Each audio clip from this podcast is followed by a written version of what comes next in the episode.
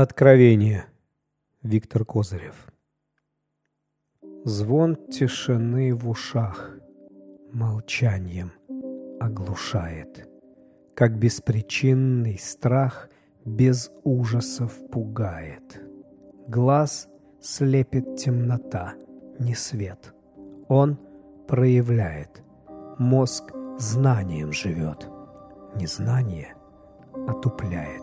Вселенная пуста, в ней жизнь большая редкость, материи крупицы, а мрака бесконечность.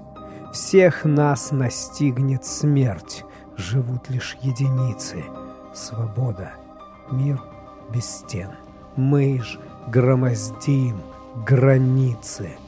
Сердца полны злобы, в них ненависть, проклятие, а чистую любовь отдали на распятие.